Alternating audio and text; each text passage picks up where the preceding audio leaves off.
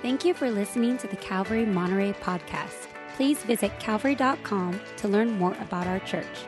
And visit nateholdridge.com for additional Bible teaching from our lead pastor, Nate Holdridge. Teaching today is our lead pastor, Nate Holdridge. Exodus 30, verse 1. You shall make an altar on which to burn incense. Now, in our last study of Exodus, we looked at the consecration of the priests into their priestly role Aaron and his sons, but also the general priests as well. So you had the high priests, but the general priests who uh, were serving there or would serve there in the temple or tabernacle precincts. And really, this was a break in the action. God had been describing to Moses on Mount Sinai what the tabernacle precincts would look like, starting with the Ark of the Covenant and then expanding outward, you know, looking at the table of showbread and the golden lampstand and the fabric and framing of the tabernacle itself and the uh, altar outside of the tabernacle, the sacrificial altar, and the uh, framing of the fence around the courtyard. And all of this was described in intricate detail. Then we had a break where the, in chapter 28, garments of the priests were described. And then in chapter 29, the consecration of the priests was described. And so now here we jump back into looking at one of the elements that would actually be inside of the tabernacle itself. This altar on which, verse 1, it says, they would burn incense. Now, just as a reminder to you, as we sort of frame out this chapter together, God's desire is that the people of Israel would operate in a priestly capacity before the Lord. Exodus 19, verse 6 says, You shall be to me a kingdom of priests and a holy nation. This was God's desire for the people of Israel. They would be a nation, so to speak, of God seekers, a nation in relationship with God. And the official priests would serve as sort of uh, exemplars, so to speak, of everyone in the nation. They were to be living out their relationship with God in very visible, tangible, physical kinds of ways. But all of Israel was called to live a life of prayer and devotion and godliness before the Lord. Now, of course, those who were not, um, you know, called to because of their ancestry, the uh, Levitical, Aaronic priesthood, you know, those from other tribes, in other words, uh, they were not ever called to be priests literally who would offer sacrifices and go into the holy place, but they were called to live a priestly kind of life before God. Now, of course, for us in the New Testament era, we know that we are called to a priestly life before the Lord.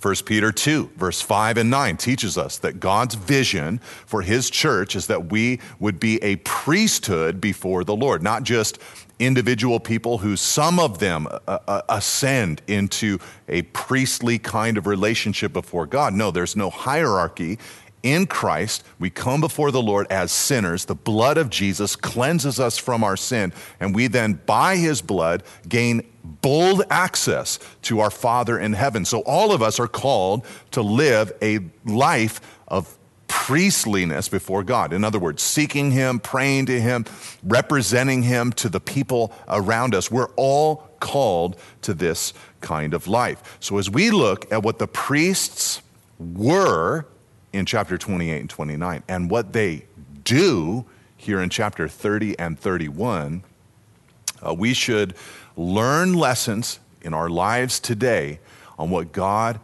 expects, desires, wishes, longs for, wills for our lives to be today. In other words, a question that we should ask is if they were called to be a kingdom of priests, and if we are called as a holy priesthood, a nation of priests today as the church, what did those priests do? It might help inform what we are to be doing today. And the first thing that's mentioned here in this chapter is this altar of incense, this altar of incense. Now, one question that we might ask is why wasn't this altar mentioned before?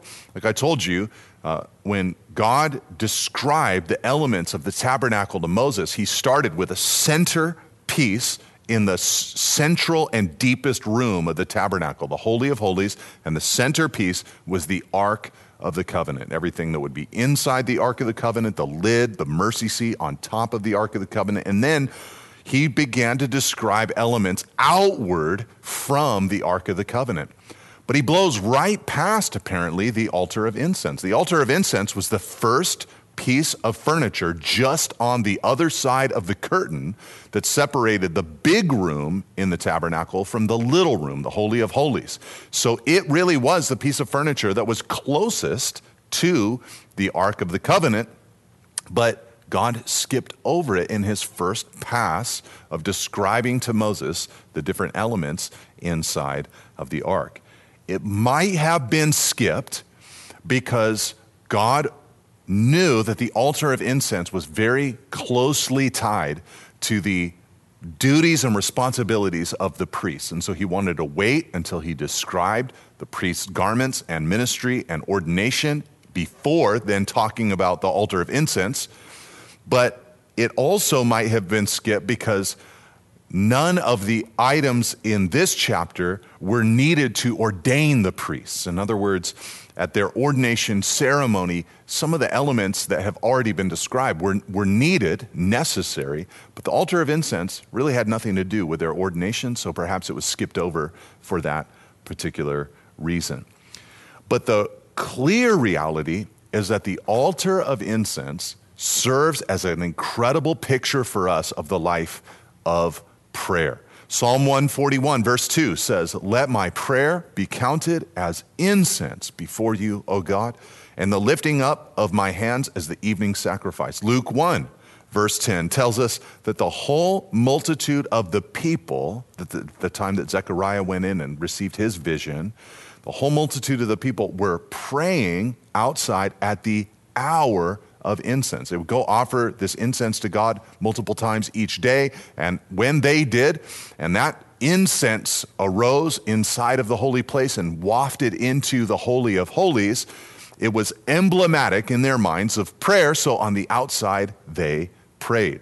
Revelation 5, verse 8, speaks of Jesus taking the scroll and the 24 elders falling down before him, each holding a harp and golden bowls full of incense, which are the prayers of the saints. It says in Revelation 5, verse 8. So it's fairly safe for us to say that the altar of incense is emblematic of prayer, of the life of prayer. And we're going to learn a little bit in looking at this altar of incense about a life of prayer. What is God looking for? This is a major part of our priestly duty that we would be prayerful people before God. But before looking at the details of prayer, we should just make that statement. Prayer is a major component of our priesthood before God. Prayer is a major component of our priesthood before God. And sadly enough, this is an element of the Christian life that many believers simply neglect, uh, deciding for themselves that prayer is too difficult, too challenging, hard for them to understand how to make um, progress in. And so they just neglect it, give up on it, and say, well, you know, prayer is just not for me. It's something I've tried, but I've seen no success. I don't know how to do it. I'm frustrated in it. I don't know what to pray for or about. And so I just really don't pray. Even many pastors uh, who are meant to be exemplary Christians do not spend much time in prayer, but we need to be a praying people. This is central to what it means to be the priesthood of believers, to be people that take advantage of the access that we have to God to cry out to Him. This is a major component of the priesthood that God has given to us. So, the challenge that I would give to you before we look at the details of the altar of incense, amongst many other things in this chapter, is to say to you, are you willing to do something hard? If prayer does not come naturally, if prayer is difficult, if you don't know how to do it, are you willing to learn? Are you willing to be challenged? Are you willing to grow? Are you willing to push yourself? Are you willing to learn so that you can get to the point where you are a person who habitually prays, who cries out to God. And I know many who have said that their pattern is just to pray spontaneously whenever they feel like it, just kind of throughout the day. But the Bible seems to speak often of times, moments where a believer consecrates themselves to seek the face of God and to cry out to Him, not just rhythmically throughout the flow of life, which is good, but habitually and regularly before God. I'd encourage you to learn how to pray that way. All right, let's read the description of this altar of incense, though. At the end of verse 1, it says, You shall make it of acacia wood. A cubit shall be its length, and a cubit its breadth. It shall be square, and two cubits shall be its height. Its horns shall be of one piece with it. You shall overlay it with pure gold, its top and around its sides and its horns. And you shall make a molding of gold around it, and you shall make two golden rings for it. Under its molding, on two opposite sides of it, you shall make them, and they shall be holders for poles which carry, uh, with which to carry it. You shall make the poles, verse 5, of acacia wood and overlay them with gold, and you shall put it in front of the veil that is above the ark of the testimony, in front of the mercy seat that is above the testimony, where I will meet with you. Now, a few things about this description. First of all, uh, we have to note that it's made of the same material that the other elements inside of the tabernacle are made of, the other furniture. You have acacia wood overlaid with gold. I should also point out that it's very small. It's almost like a smaller version of the bronze altar on the outside of the tabernacle, this time made with gold, three feet high and one and a half feet uh, uh, squared at the top. Uh, it had horns, like the burnt offering altar on the outside. And then, like everything else, it had golden rings attached to it so that they could insert poles into it, cover it, and then carry it before the people without touching it, since it was a consecrated and holy element that they were not supposed to touch directly. And Moses is told by God that he's to put this altar of incense, verse 6, in front of the veil. Now, it's, it's actually interesting if you read the book of Hebrews the author of Hebrews describes how the old covenant has expired, it's been fulfilled in Jesus. And he talks about how it's fading away, it's passing away.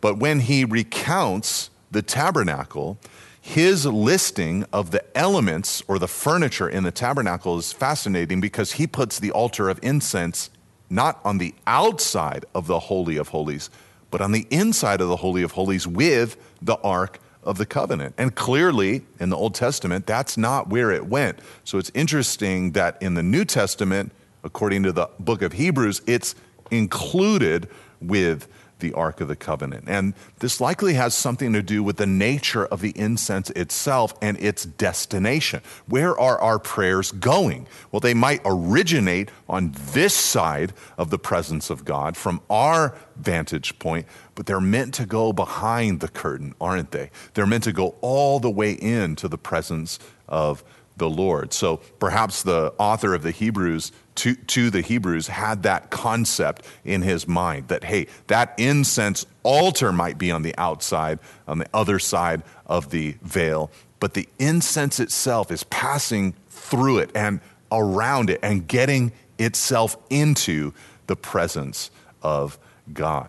And this helps us understand a little bit about the life of prayer. We're called to be a people who, as we intercede, as we pray, we're trying to connect to the God of heaven. You know, the, the tabernacle itself, of course, was emblematic of the reality in heaven the throne of God, the angels, uh, all around God's throne. Uh, the Ark of the Covenant had that kind of imagery attached to it. So the idea of the incense going into that room communicates to us the idea of our prayers arising into the presence of God's throne room uh, so that God can hear the cry of his people. And of course, it's only by the blood of Jesus that we're given that kind of opportunity before God. And I should also point out before reading further that God says or repeats in verse 6 a phrase that we've seen over and over again. He says, This is where I will meet with you. This is the purpose of the tabernacle. So again, we're reminded that God's desire is to meet with his people. He goes on, though, to say in verse 7 And Aaron shall burn fragrant incense on it. Every morning when he dresses the lamps, he shall burn it. And when Aaron sets up the lamps at twilight, he shall burn it, a regular incense offering before the Lord throughout your generations. You shall not offer unauthorized incense on it, or a burnt offering, or a grain offering, and you shall not pour out a drink offering on it. Aaron shall make atonement on its horns once a year with the blood of the sin offering of atonement. He shall make atonement for it once in the year throughout your generations. It is most holy to the Lord. Now, a few things that we can learn um, about prayer from this description of the altar. First of all, we can notice the regularity with which they offered the incense. It says there in verse 7 and 8 that they would offer it regularly, once in the morning and once in, evening, in the evening, every single day. They were consistently offering this incense before God. I alluded to it a little bit earlier, but it was, you might remember, the moment of, I think, the evening time of offering incense when Zechariah, his name was called to offer prayers before the Lord. And he went into the temple and offered his prayer. And the angel appeared to him and announced to him that his wife Elizabeth would have a child in her old age and that they would name him John, and he would come in the spirit and power of Elijah and be the forerunner of the Christ. And of course, you remember that Zechariah did not believe the promise that was given uh, to him. But that's the idea. The morning and evening offering of this incense before God was regular before the Lord.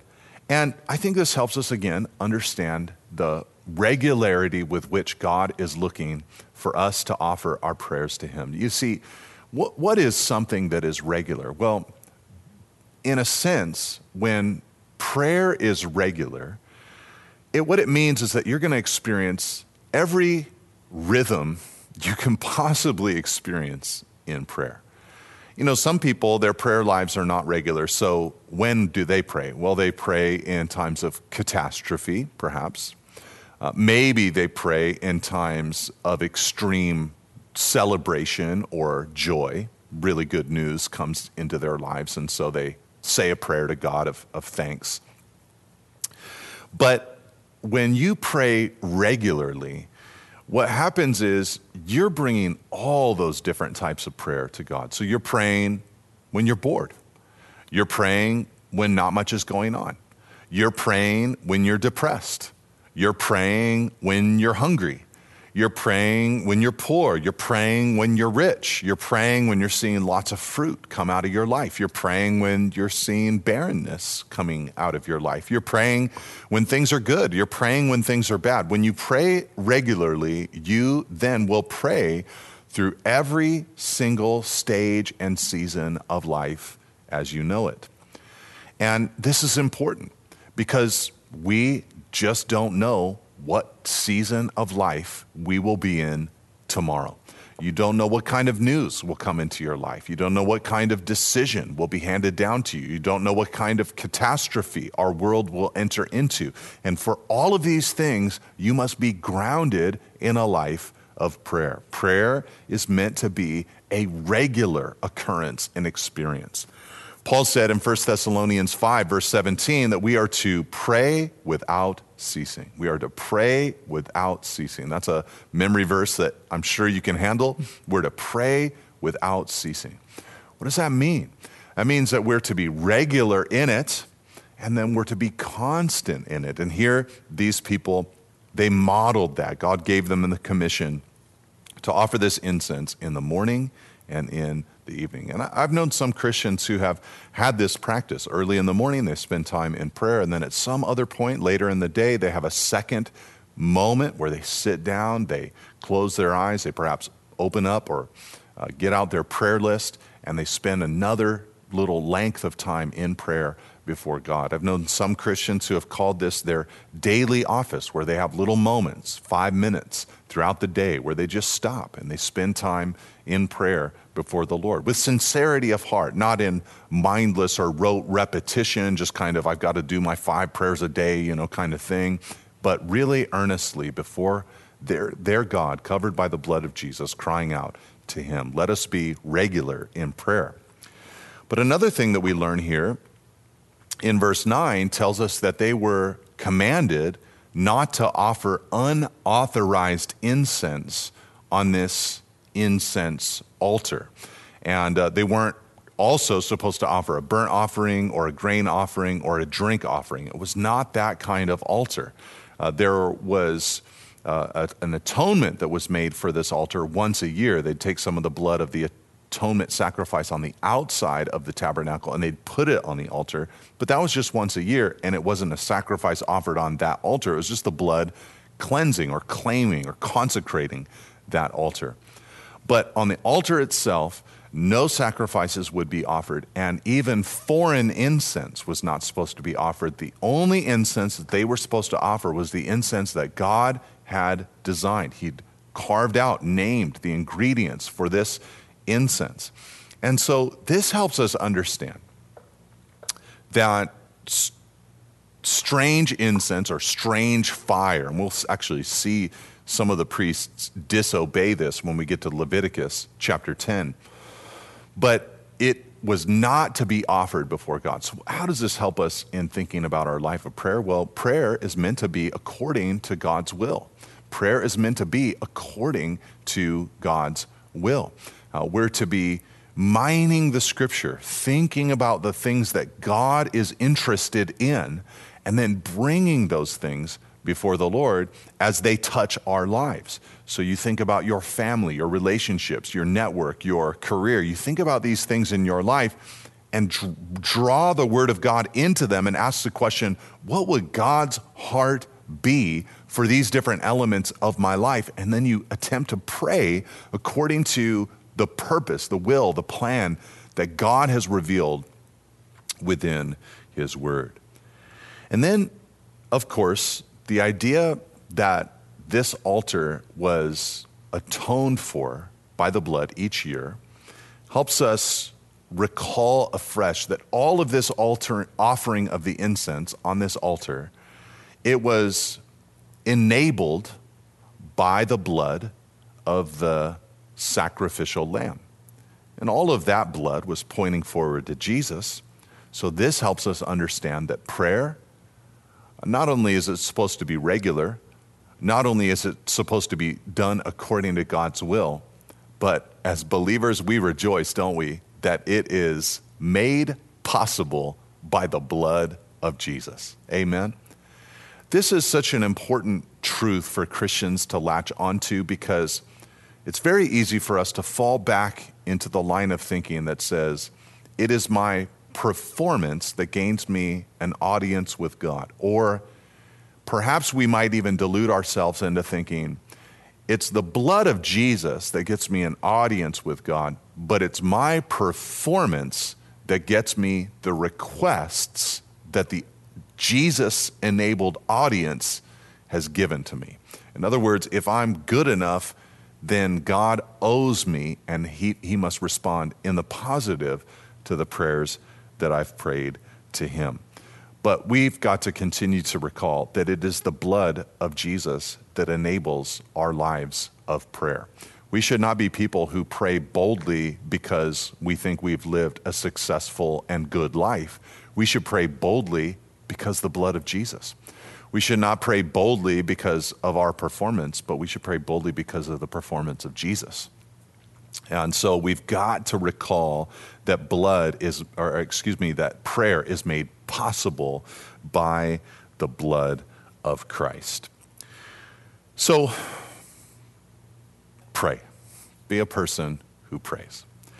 But let's go on into verse 11 and see a, a, a real mysterious part of this chapter um, because now God is going to talk to Moses about this thing called the census tax. So let's read it together. The Lord said to Moses, when you take the census of the people of Israel, then each shall give a ransom for his life to the Lord when you number them, that there be no plague among them when you number them. Each one who is numbered in the census shall give this half a shekel according to the shekel of the sanctuary. The shekel is 20 gerahs, half a shekel as an offering to the Lord.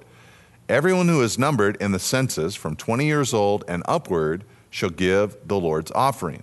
The rich shall not give more, and the poor shall not give less than the half shekel when you give the Lord's offering to make atonement for your lives. You shall take the atonement money from the people of Israel and shall give it for the service of the tent of meeting, that it may bring the people of Israel to remembrance before the Lord, so as to make atonement for your lives. All right, so this is the census tax that God describes to Moses here in verse 11 to 16. Now, the reason why this is a, a challenging or, or at the very least interesting passage is because it is very difficult to ascertain when they were supposed to take a census. Uh, there's not a lot of clarity as to when a census was uh, to occur.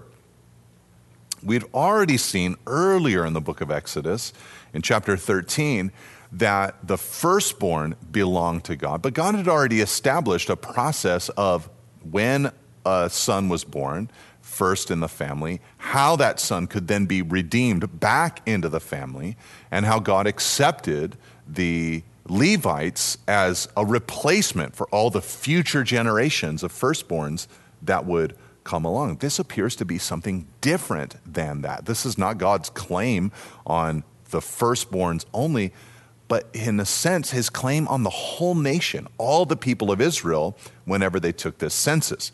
So, one part of the reason why it's confusing is because we don't know when they were supposed to take this census, how often they were supposed to take it. But another element that throws an interesting wrinkle into this is because even in this passage, God talks about the shekel being given so that the, they could avoid the plague when they took a census.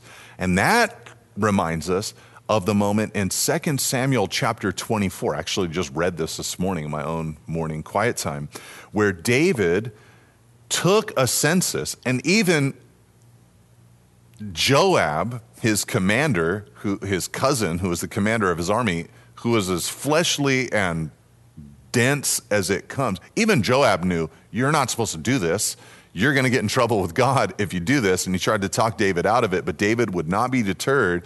And after that census, uh, God pronounced a judgment upon the people of Israel because of David's sin in taking that census. Now, it's likely that the census that David took was of his warriors, so he's counting his army and wanting to know how strong are we militarily. And so it was probably almost an expression of self trust. And there seems to have been no census tax that David demanded that people pay in order to redeem themselves. So this passage is fascinating for those reasons, and it's just not forbidding a census, it's just giving Moses directions on how to appropriately take a census if he takes one.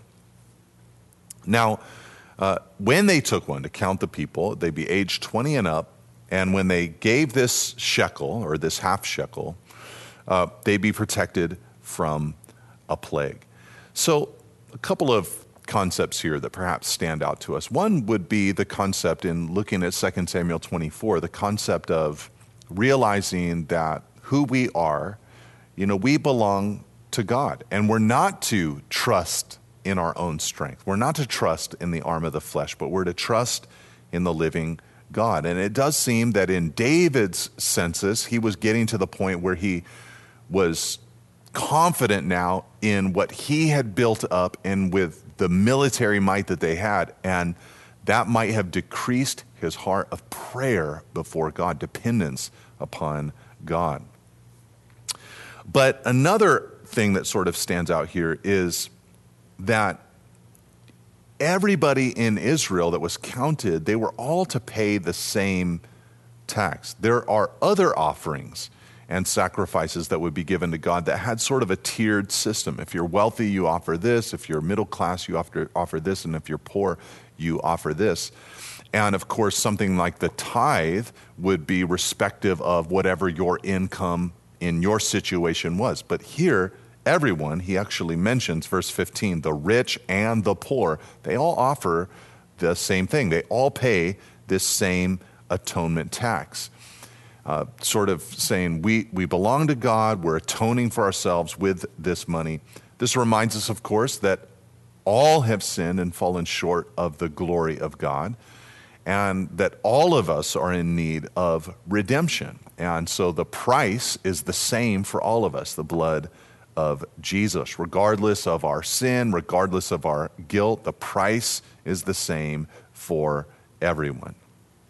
And I think, in a sense, this tax would have somehow been a reminder to future generations because uh, the, the silver, God tells Moses, went into actually constructing the temple furnishings. So, forever, there in the temple or the tabernacle, you'd see these furnishings that previous generations had paid. They belonged to God, and so they devoted themselves to Him. Now, in verse 17, we get the bronze basin. It says, The Lord said to Moses, You shall also make a basin of bronze, with its stand of bronze for washing.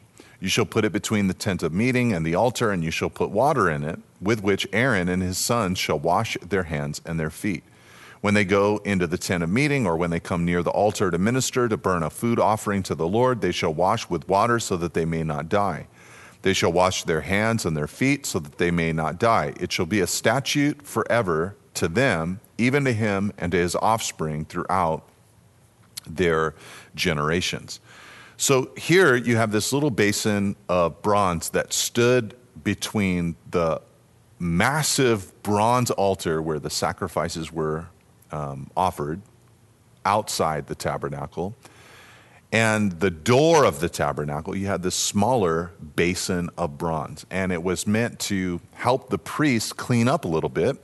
You can only imagine the uh, dirt that would be on their feet as they served barefoot there in the temple or tabernacle precincts. And you can only imagine the blood on their hands as they officiated over all of these different sacrifices.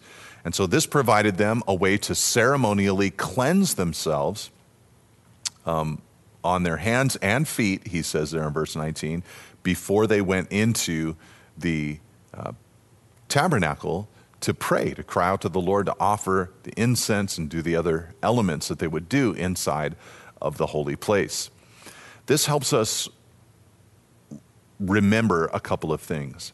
It helps us remember, first of all, that God is looking for a clean people. You know, He wants us to be a pure people, to purify ourselves. This is part of what sanctification is. We come to Christ and we now are called to be continually growing in Him. But it also helps us see that uh, it's possible to, to even be defiled while serving the Lord. These priests could be unclean. They needed to go through the process of being cleansed again so that they could continue on in their ministry uh, before God. I, can, I cannot even begin to recount all the times in just trying to serve Jesus that in my own life there have been moments I've had to afresh go to the Lord, confess a sin or a heart attitude that was, you know, not in the right direction, ask for the Lord's cleansing, his washing in my life. And we praise the Lord that this cleansing is possible. That we can confess our sins to the Lord, as First John tells us, and that He is faithful and just to cleanse us of all unrighteousness. And so we're called to pursue the Lord in this way so that He might cleanse our lives practically from sin uh, throughout our lives. Now, one thing that I don't want to fail to mention about this uh, bronze basin before we move on in the passage is that we'll learn in chapter 38, and perhaps we'll talk a little bit more about it once we get there, but once we get to those sections of Exodus, we're really going to fly through them because they're very repetitive from the things that we've already studied. But what we learn there is that this basin was actually made of brass mirrors that the women who uh, served there had donated to the tabernacle. Now, that's just an interesting concept in and of itself because, you know, of course, they didn't have mirrors like we do today. Their mirrors consisted of polished or, you know, uh, bronze. So they would, you know, polish the bronze. They could be able to see, they could see their reflection. And then many women donated these to the tabernacle. They were then uh, turned into this basin where the water was held so that they could be cleansed. And what an incredible picture that is. First of all, the picture of saying, you know, that thing with which I looked at myself, that thing with which I uh, set my gaze upon my own image, has now been turned into something that will help cleanse me so that these priests can pursue the image of God so they can be thinking about God. That might be a little bit of a shift that has to happen in us from time to time, don't you think? That shift from self focus to focusing on the Lord. But the other element of this that's so fascinating is that the Word of God is held out in the New Testament as being like a mirror that reveals who we are and that washes us or that cleanses us. So perhaps this bronze basin made of old bronze mirrors has within it the idea of the cleansing nature, the illuminative nature of God's Word. You get into it, it shows you who you are, but it doesn't just leave you decimated like the law would, but because there's grace there, it helps cleanse you and wash you. The washing of the water of the Word, as Paul said in Ephesians chapter 5. So, this bronze basin would help them become cleaner for the work that God had called them to. Now, verse 22 we move on to the anointing oil uh, and then the incense uh, to close out this chapter. It says in verse 22 The Lord said to Moses, Take the finest spices of liquid myrrh, 500 shekels, and of sweet smelling cinnamon, half as much, that is 250, and 250 of aromatic cane, and 500 of cassia, according to the shekel of the sanctuary, and a hin of olive oil. And you shall make of these a sacred anointing oil blended as by the perfumer. It shall be a holy anointing oil. With it you shall anoint the tent of meeting and the ark of the testimony, and the table and all its utensils, and the lampstand and its utensils, and the altar of incense and the altar of burnt offering with all its utensils and the basin and its stand.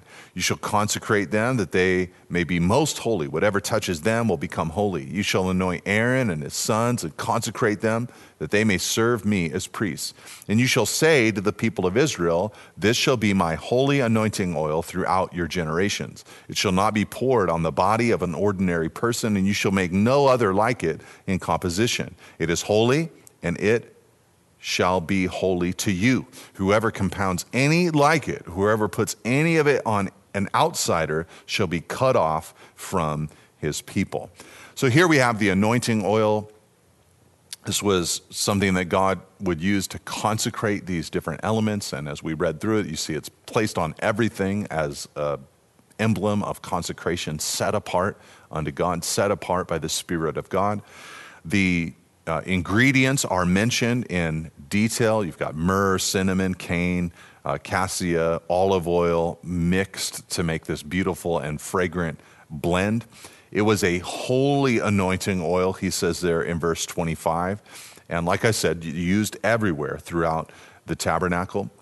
And of course, this helps us kind of see, to a degree at least, the reality that yeah, you'd have these different instruments there, but then they had to be anointed by God. They had to be set apart by the Lord. And I think it's not too big of a stretch for us to say that God, He wants to set us apart by His blood, consecrate us by the blood, but then also wants to anoint us with His Holy Spirit. He wants to enable us and empower us and gift us. And we'll see a little bit of that when we get to chapter 31. But the real big warning comes in the last couple of verses of that paragraph about no ordinary person could have this oil put upon them. There's no other oil like it that's meant to be uh, made. And if they tried to copy it, they'd actually be cut off or banished, ostracized from their people. So this was to be re- reserved for this use, tabernacle use uh, only. And uh, there were to be no knockoffs of this tabernacle oil anywhere else in Israel. The Lord then said to Moses in verse 34 Take sweet spices, stacte and onycha and galbanum, sweet spices with pure frankincense. Of each there shall be an equal part. And make an incense blended as by the perfumer, seasoned with salt, pure and holy. You shall beat some of it very small and put part of it before the testimony in the tent of meeting where I shall meet with you. It shall be most holy for you. And the incense that you shall make according to its composition, you shall not make for yourselves. It shall be for you holy to the Lord. Whoever makes any like it uh, to use as perfume shall be cut off from his people. So, again, very similar to the anointing oil, the incense had specific ingredients, and it was also not to be copied. It was to be seasoned with salt, he says, and this was likely to add a uh, white smoke to the burning of the incense, which would make it very dramatic and perhaps even offer a shielding as it went to the Holy of Holies into the presence of God, perhaps a shielding between God and the worshiper, this white smoke. Uh, sort of an added element or an added wall between God and the worshiper because God is holy. He's shrouded in mystery and holiness. Now, in chapter 31, which is very brief, and so we'll take a moment to look at it, um, God tells Moses, again, this is Moses receiving all of these um, directions for the tabernacle. He tells Moses who will help him build all of these things. You can only imagine being Moses at this point up there on Mount Sinai, thinking to yourself, this sounds like a beautiful structure. I have no idea how to do these things myself. Well, God's going to give him directions on who to invite into this task. The Lord said to Moses, See, I have called by name Bezalel, the son of Uri, the son of Hur, of the tribe of Judah.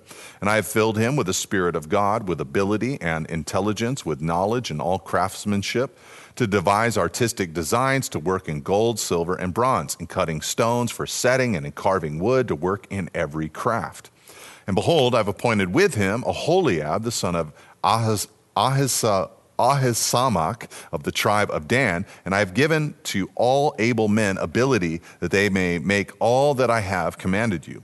The tent of meeting, and the ark of the testimony, and the mercy seat that is on it, and all the furnishings of the tent, the table and its utensils, and the ark and the pure lampstand with all its utensils, and the altar of incense, and the altar of burnt offering with all its utensils, and the basin and its stand, and the finely worked garments, the holy garments of Aaron the priest, and the garments for his sons for their service as priests, and the anointing oil, and the fragrant incense for the holy place, according to all that I have commanded you, they shall do. So basically, these two men would lead other workers who would build and construct all of the elements that God had explained to Moses. Now, this is beautiful because this helps us see, first of all, God raises up the laborers. Jesus told us to pray to the Lord of the harvest because the harvest is plentiful, but the laborers are few. So, what do we do? We cry out to the God of the harvest, harvest and we ask that He would raise up the laborers. Here, God has given to Moses a plan, and now He steps back and says, and I've provided people for this plan. This is greatly encouraging to me because I live in a time where sometimes I look around and I wonder who from the next generation will arise that God is going to use, who will answer the call.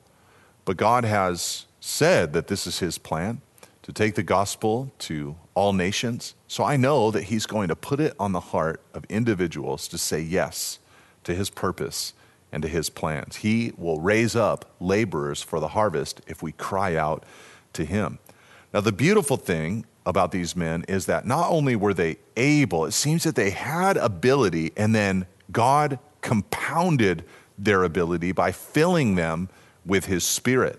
So he gave them the ability that they needed, and he made the work powerful by anointing them with his spirit. And I do think there's something beautiful here about our work, the work of our hands, the things that we consider monotonous or not all that important, being filled with the Spirit of God, that they are spiritual in nature because we're building, constructing, we're subduing the earth just as God has asked us to do. And so God gives to this, these men this ability. Now it's fascinating. God gives them ability, and what is it? Well, it's artistic ability. It's the ability to construct and build and design. It's very artistic in nature.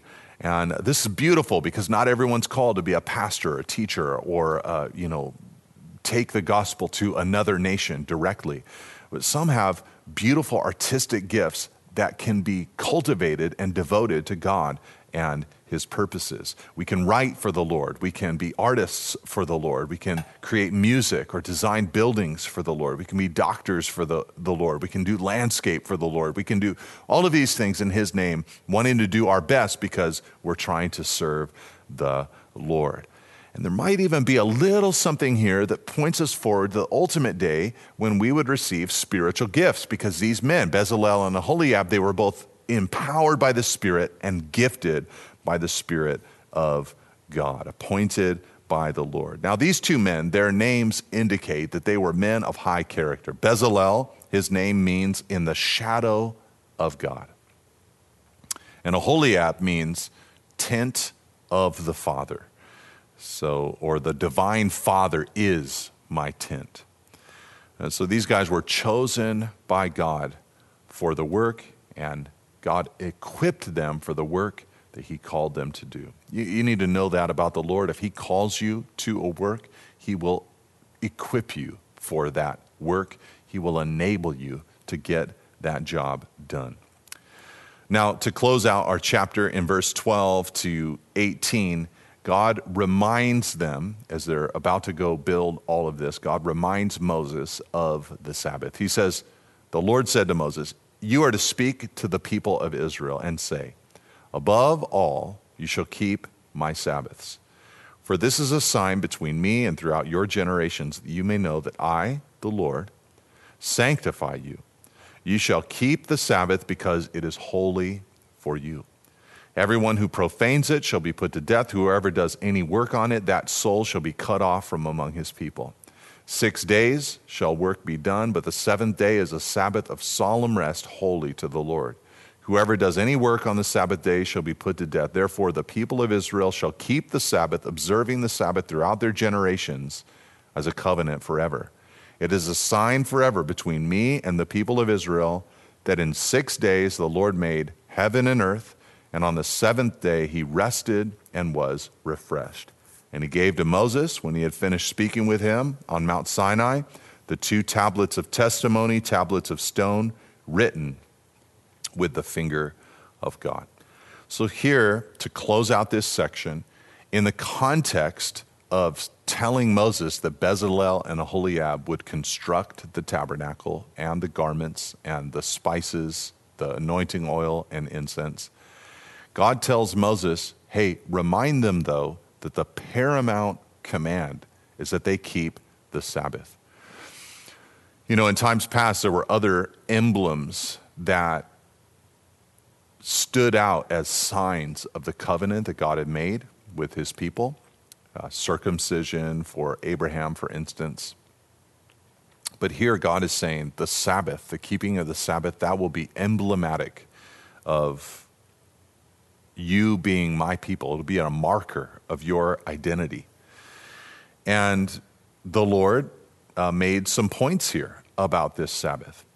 Uh, he told Moses here that the purpose of the Sabbath was to help the people understand that it was God who sanctifies them. He says this in verse 13 that, that you may know that I, the Lord, sanctify you. So the Sabbath would help them understand that you know God is working in our lives. This is a day for us to remind ourselves that our whole life and society as a people is to be centered upon God. The second thing is that God wanted them to know that the penalty for violating the Sabbath, he repeated it a few times throughout this passage, it would be death. And that might seem harsh in our modern times and by our modern standards, but it helped the people of Israel understand the seriousness of this day before God and its purposes, that it was an extremely important day that God wanted them to keep. And finally, this Sabbath uh, observance was meant to help them uh, gain a sense of identity. We're different. We, we do something every Saturday that is different from the nations around us. We are in a covenantal relationship before God. This was part of the liturgy, if you will, the this regular flow of life that was meant to teach these people a lesson. Uh, you know, and for them, every Saturday would come around, every Friday night would come around, and they behave in a certain way. And it was meant to just sort of put into the fabric of their every week lives, we belong to God. It, it's sort of like on Sundays, uh, when our church gathers together, I stand before the congregation and I open up my Bible. Um, we're going to hear a message when I open up the Bible, but the act of opening up the Bible, reading from the scripture, is a message in and of itself. It's the message that, oh, I'm a person who every week I come to this place, we gather together, the Bible is open and read. I'm the kind of person who believes that God is the authoritative voice in my life and the Bible is the way that He has spoken to humanity.